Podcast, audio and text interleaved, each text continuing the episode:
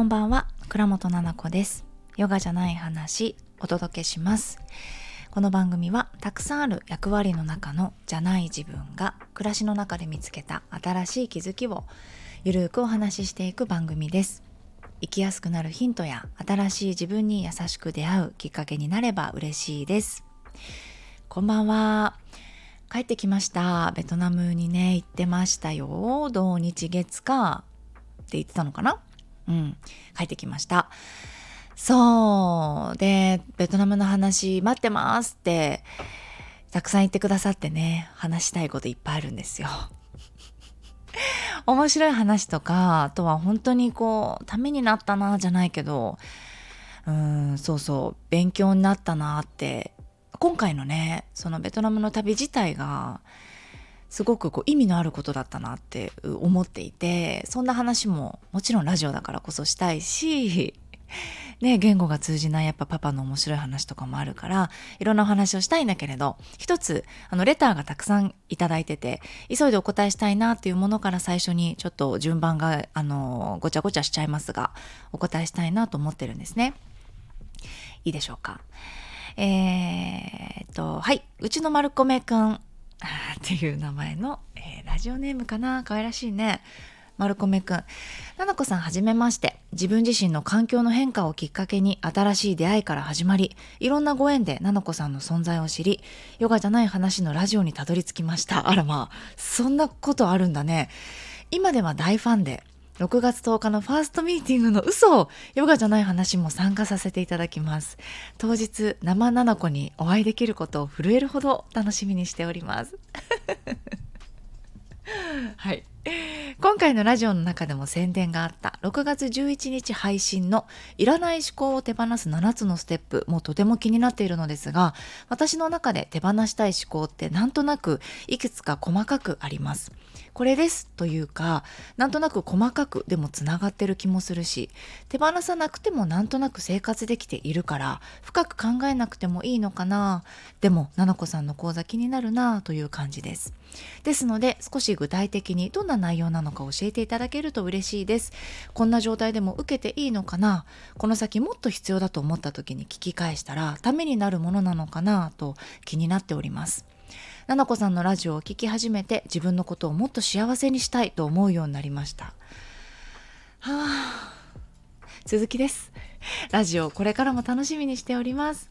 235の私は愛せないけど必ず愛されるっていうね、前回の配信かなからのレターでした。うちの丸米くんありがとうございます。いや、ちょっと泣いちゃうね。泣いちゃうって、本当に。あーなんか自分のことをもっと幸せにしたいって思う人を増やしたいっていうのが私の活動の全てなんですよ。ヨガもそうだしこのラジオもそうだしあのセルフラブキッズもそうだしオンラインサロンもそうなんですよ。全部に共通してるのが自分のこと好きって言ってもいいよねっていう確認みたいな。え、なんで言えなかったんだろうっていう自分、私が私に思ってることもあるし、全部活動を始める前に思っていた話でですね自分のことを好きだっていうのは思ってたのに堂々と言えなかったりその理由ばっかりこの集めるのがすごく得意でサバサバしすぎていたりとか時にはそれが人に対して冷たいっていうふうに思われてしまったりとかっていういろいろな自分の過去があって自分が自分のことを幸せにするっていうことを真剣にやってこうよ死ぬまでっていう感じなんですよ。だからこのラジオも週に2回30分やってるから結構なあのボリュームじゃないですか。ね、でも私はみんながそういう気持ちになってもらえたらいいなっていう思いですごくやっているのでまさにすっごい嬉しい。しかも生で会えるなんてね6月10日会えるんだ。ねどこに住んでるの？どこに住んでいるんだろう？福岡なのかな？えちょっと待って本当にさヨガじゃない話ね。あのなんかその生で聞いてくれるってさ、面白すぎない？あの、公開収録ってよくあるじゃない？この、ラジオをしてるのを聞くっていうね、目の前で。じゃなくってさ、なんかみんなで喋ろうっていう感じではいるの、私。そう、だから、あの、配信もしないし、っていう感じなのね。緊張しない状態でいこうかなっていうふうに思っていて。いや、なんかそういったところでさ、あただ楽しかったっていうことだけじゃなくてあの日あの場所で集まったもう本当に多分少人数だからさ特別なものにしたいんだよね。それこそ思い出してあの日ああいうふうに自分の口で喋ったこととかみんなの話を聞いたことでターニングポイントというかが遅いのか早いのか速さはわからないけどなんか前を向いて歩くきっかけになったなとかっていうふうに思ってもらえたらすごい嬉しくって絶対になるって言い切れないけどね。だけどそういう気持ちで私はいる。うんだから楽しみ。会いたいです早く。嬉しいな。でねいらない思考を手放す7つのステップね。そうこれすごいね今もうすでにたくさんの人にお申し込みいただいてて。っていうのがまるこめちゃんみたいにあのー、こう後々ね振り返ってじゃないわ。えっ、ー、ともう一回見直すみたいなことができたらいいのかなって思っていて。だからステップみたいにしたんですよね。あまり私こういう講座はしないんですよね。なんかザみたいなものはしないんだけどうん、録画のスタイルだし、いい音質、いい画質で届けられるっていうこともあるし、一つ何か順番を決めてね、7つのステップで、こういうステップでやっていくと考えやすいよって、なんかもやってした考えがね、今はそれこそ小さくて細かくて、うん、そんなに大きな問題じゃないかなと思ってることでも、何かの出来事があって落ち込んでしまったりとか、頭の中で悩んでることが3つ以上ねある時ってあるのよそうなるとあの考えられなくなっちゃうんだよね自分の頭で。全部がネガティブにいったりとか考えなくてもいいことを考えてしまったりとかってするからそういう時の整理の仕方とかさのでやってもらいたいなって感じ。うん、ジャーナリングで真っ白の紙に文字を書くっていうのが苦手な人意外と多いと思うんですよ。そういう人のためにこういう順番であるよねって私が喋ってることを聞いてなるほどねってこういう考え方あるんだっていうふうに考えてこう自分の中の思考の整理を進めていってもらいたいなって感じなので定期的に見られるようなものとしても作っているのでね。そうなんかもっと必要だと思った時に聞き返したらためになるかなって本当にその通りだと思います。だから今今すぐに必要って思ってない人もなんか買ってくれてたりはしてる。うんなんかそうだな悩む時とかあとは子供に何かアドバイスをしたいとかパートナーでね話した時に何かを決断する時にそれをこう何かヒントとして、うん、考えたいなっていうものとして買ってもらったっていうのもねあのご連絡いただいてます。そういう目的で申し込みましたっていう人もいるしあとはこの丸米ちゃんみたいに私本当にこの自分やめたくてみたいなものが今ないですと。よくそもそも別に生きてるっていう十分生きてる毎日っていうね人でもですよ。何かうん新しいことを始めようとかさチャレンジしようとかした時にブロックになっている。それが実は自分の中で手放せてない思考があったりとかビリーフとか価値観みたいなものにも今回も触れていくんですが深くね。何かっていうと今まで生きてきた私だったら35年の中でこれはこうするべきだよねっていうのって強くないって思っててもそれでしかないのよね自分たちってみんな自分のフィルターでしか物事考えられないんでだから自分のことをすごく客観視するような講座だし自分のことを幸せにしたいって思うようになっただそのために自分のことをたくさん知るっていうのはマストだと思うんですよこれは。か自分のことをいろんな方面で知るっていうこともできるし手放すのが全部手放さなくてもいいと思うの。うすうす細かくあるこの考え方とか私のこの部分っていうのってどんな私を作ってるの？っていう話とかもしていくんですよ。それを見ていくとそのポジティブな見方ですよね。今こんなに素敵な自分を作ってるのって私のこの価値観だったんだみたいな。だから私の中の、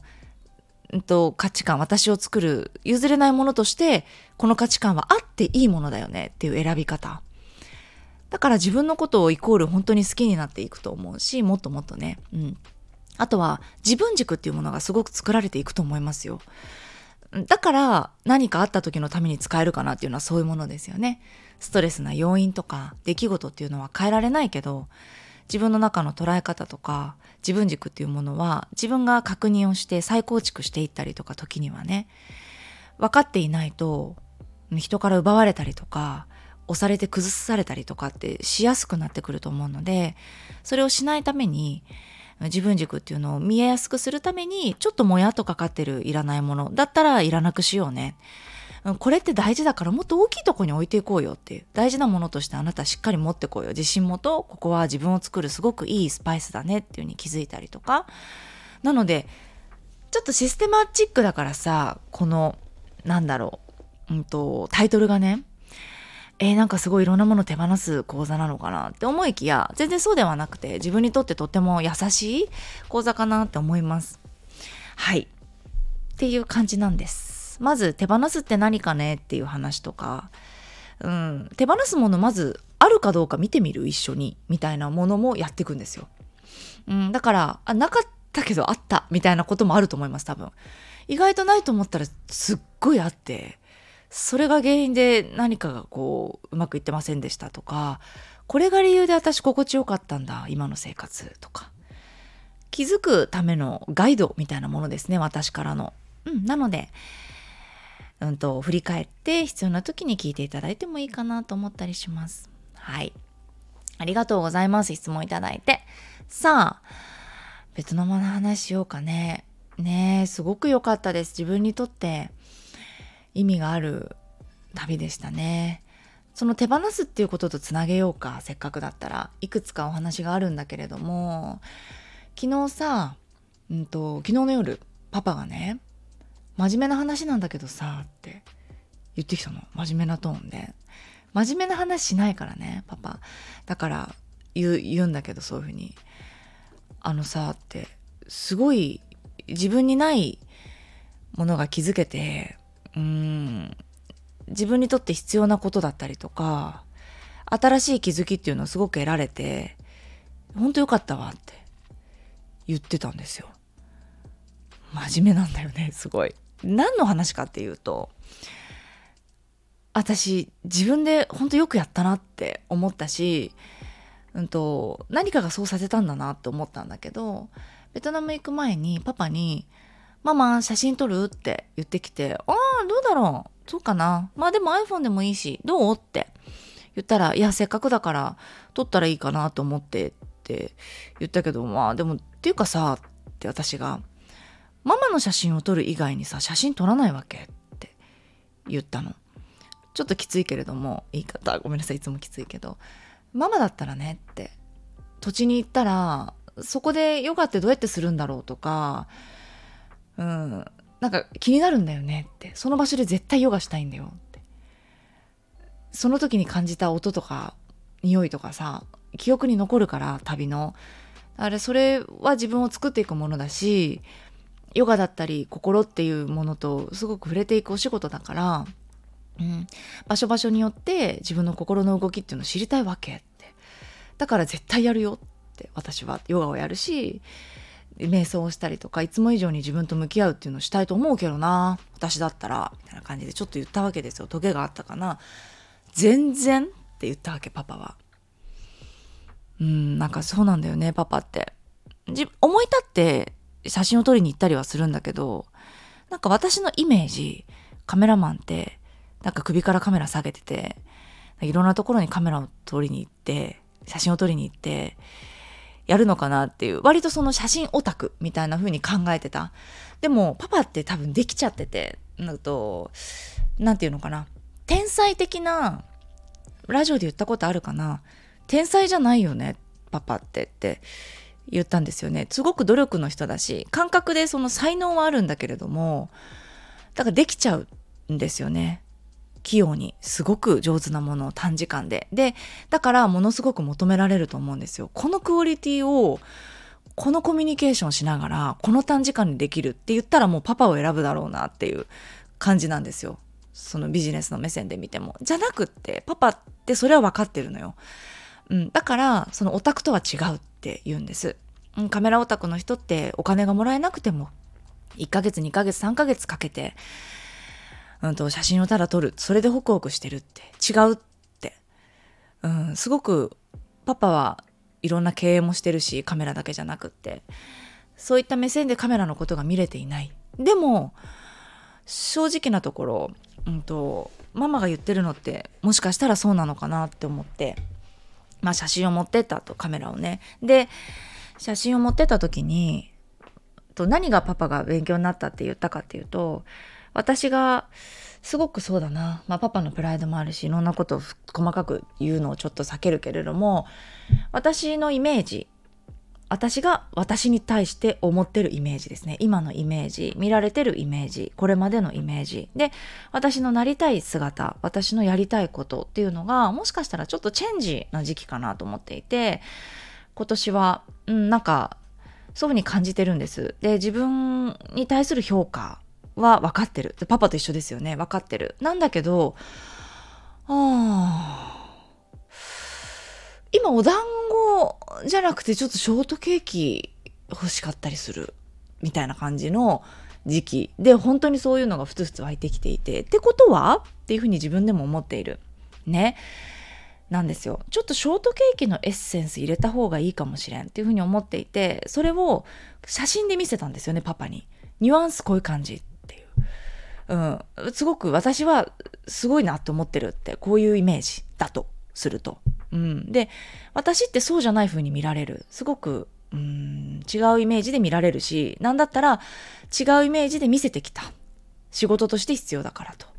うん、でももしかしたらもういらないかなと思ってるっていうのも全部言ったそしたらパパが「なるほどごめんパパすごく自分がねパパが苦手なんだよなって言ったんですよ。分かってるって。苦手なのを分かってる。で、ママにそれ見せられて、あ、できないといけないのかなって思ったって。やれって私言ってないんだよ。でも、ママが言ってる話が、パパがすごく苦手なことだったし、自分にはないものだなって思っていたものだったんですよ。めっちゃオブラートに包みすぎて何話してるか分かんないかもしれないけどなんとなく受け取ってくれてるかな仕事としてみんなもない？なんか急にみんなもない？なんか自分はこれができるこういうのが得意だなって思ってるだからやってるでもこれ以上行くにはっていうかこれ以上、違う一面を自分が見せるにはこんなエッセンスが必要だろうでも持ってない。あの人はすごく持ってる。ああいう界隈の人ってすごく持ってる。でも自分には足りない。だからこれでお仕事をやってきた。これで求められてきた。そこに違和感を感じてるんだとしたら、チャレンジしてもいいのかもしれない？やってみてどう感じるのか？できるかできないかをまずは試す。それも避けてきた。なぜかというとできないかもって自分で思っていたし、苦手なことをやるのっていうのはすごく苦痛だし、うん。ね、見つめるのも自分のと向き合うのもすごく嫌だったから、みたいなこともちょっと浮き彫りになってきたんです。お互いに、夫婦で。で、そうかそうかって。うん、でも見させられて、ママに、すごく悔しいと思う。私が見せたんじゃないよ。私のイメージが、うん、パパが表現できるかって言ったら、どうかなっていうところだった。そしたら急にですよ。いろんなところ写真を撮りに行き出したんですよ、パパが。パシャパシャパシャパシャ。うん。で、私に対してのうん写真を撮ってる時の言葉とかもすごく何て言うかないつもみたいに怖いの。気にすんなよとか撮られてることをすんなよっていう言葉は使わないけどなんか写真を撮られてるっていう風なことじゃないじゃんって。撮ってください私をって言うんじゃないんでしょって。そうって。だったりとかして怒られながら。苦手分野をお互いやってなんかすごく気づいたことがあったんですよ。私は、うんと、それで言うとパパはうん手放すこともあったのかもね。自分はこういうスタイルだとか俺はこうやってやってきたみたいなものって捨てなくていいんだよ。大事に置いておく。その人には特別な席を用意してあげる。頑張ってやってきて今ここまで来たんだから。でも、違う自分もいるかもしれないじゃん。そういうのってさ自分の頭の中ではもう考えられなくてこうやって家族で違う場所に来てよかったねって違うことをしてママは被写体としては最悪なんだけどね言われたの。このロケーションで被写体がいいか悪いかだよもうって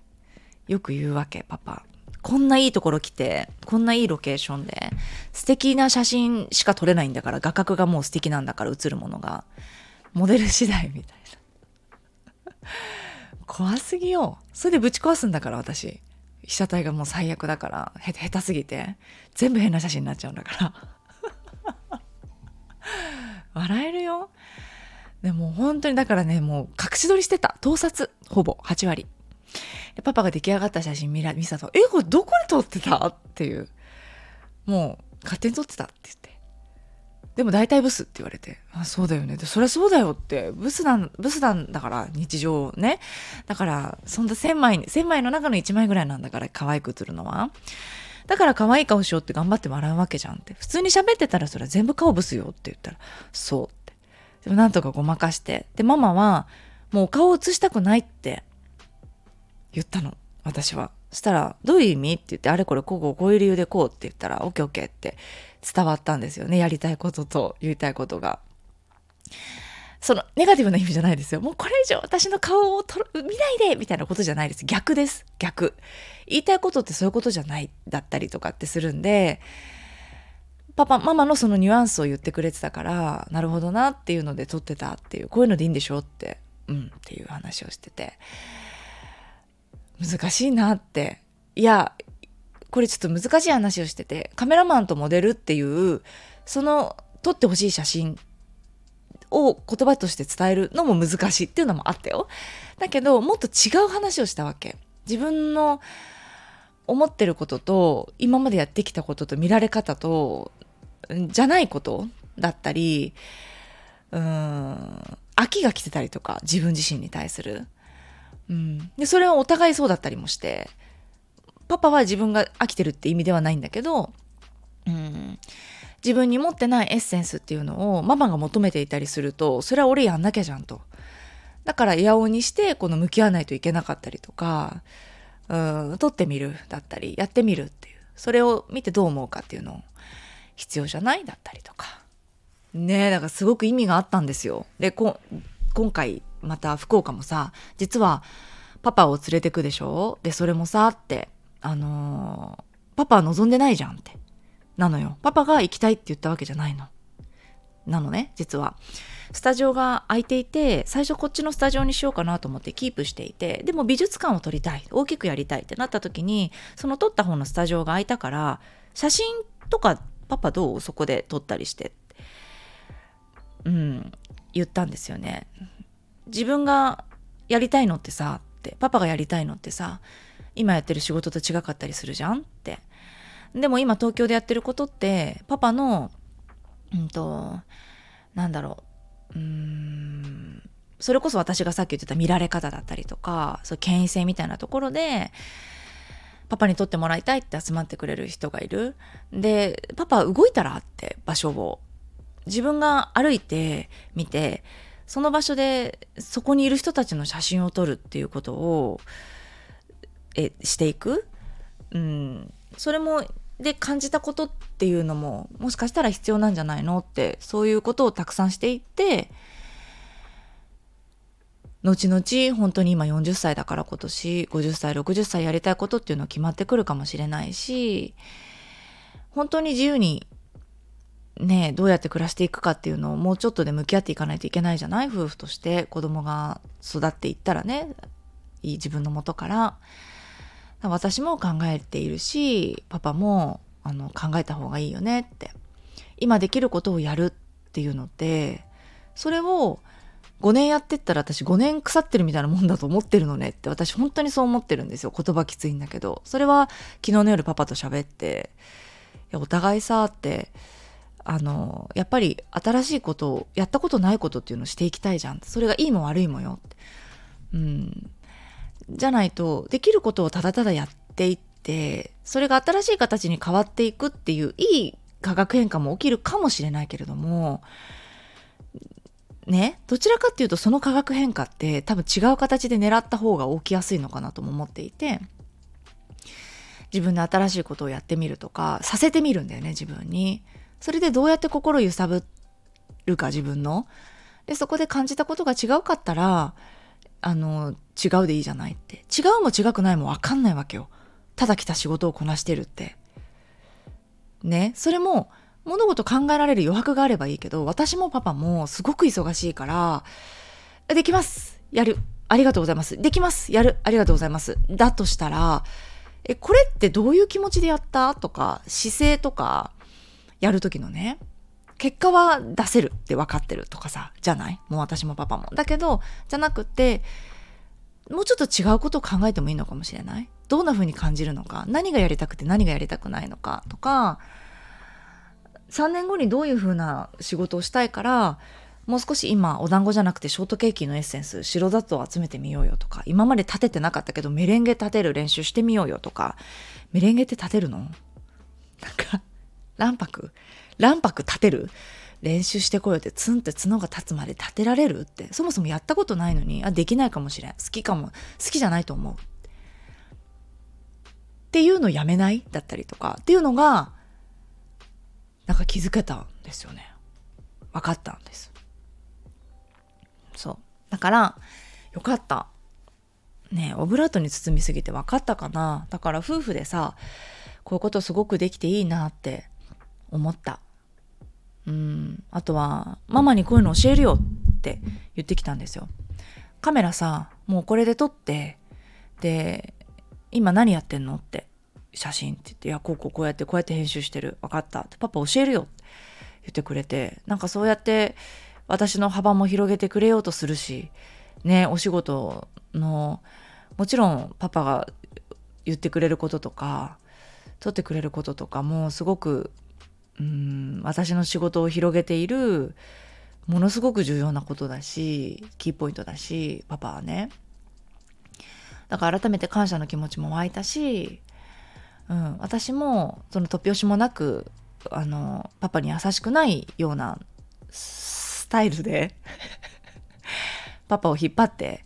うん、あしたらこうしたら、え、違くないそれ？とか、うん、それ絶対？とか、ねえ、やってみたらなんでやんないの？そもそも。とか、うん、そういうところで、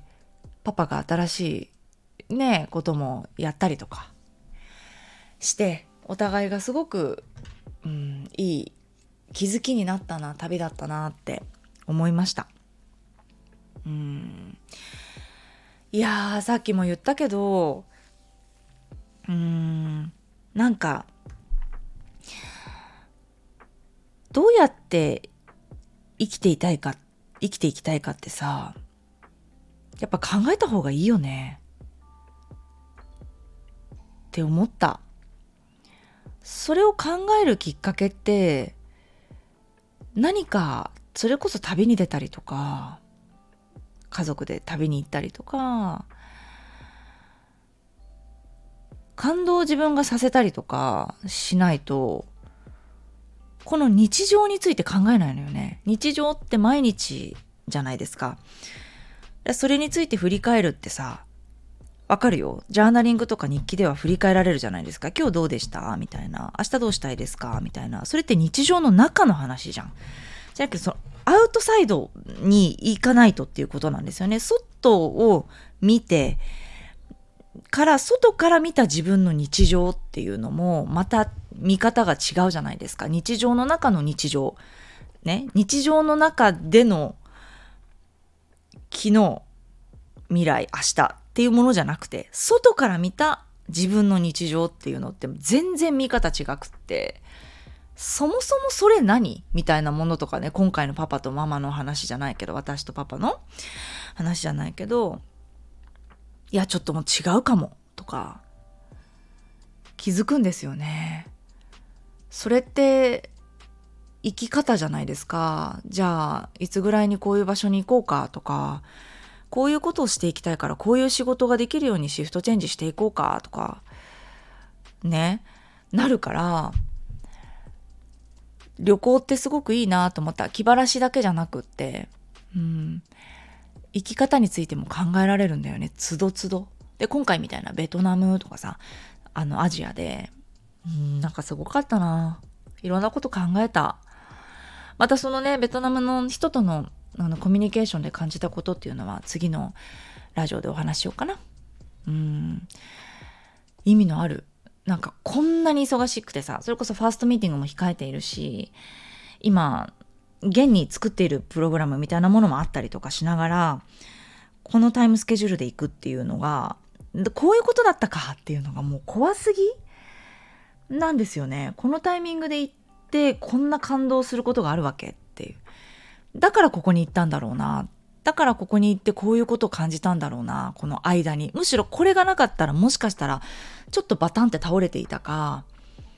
もうぐるぐるぐるぐるぐるって鉛筆で書いたさ頭の中のぐるぐるの中頭の中がいっぱいいっぱいになってしまって広く物事考えられなかったりとか面白い考えっていうのが浮かんでこなかった。から抜くそれこそ手放すっていうことができたし手放さないと入ってこなかったんだよね本当に。うん、だって新しいものあれもこれもって抱えたらもう重いから無理だからごちゃっとするからね、うん、だから見通しがいい状態で自分のことを常にこう見ていけるためにもその外から自分の日常を見る、うん、ことができてよかったな。日常じゃんパパにとってのカメラとか私にとっての今の仕事とか、うん、なんか仕事の仕方とかもねすごく改めていろいろ感じた。ベトナムにいるからって全部オフスイッチをバチンって切らないのね。切らない、うん、全然仕事めちゃめちゃしてたから。一人でそれこそホテルにいて一人でプール入ってヨガしてメディテーションして仕事をして昼寝して起きてメディテーションして。プール入って仕事してみたいなこともしてたんで子供とパパがね遊んでる間とか。いやそんないいことないよ。だから仕事すごく進んだしで日本にいるみんなとやり取りをしながらそうしてましたね。それもその心地よさっていうのも分かったしべき思考ね旅行だから休むべきだみたいなものはないしそもそも。何のために行ってるかっていうのはそれぞれ違かったりとか今回私にとっては全然違かった意味がああこういうことだったんだってしっかり受け取った。うん、から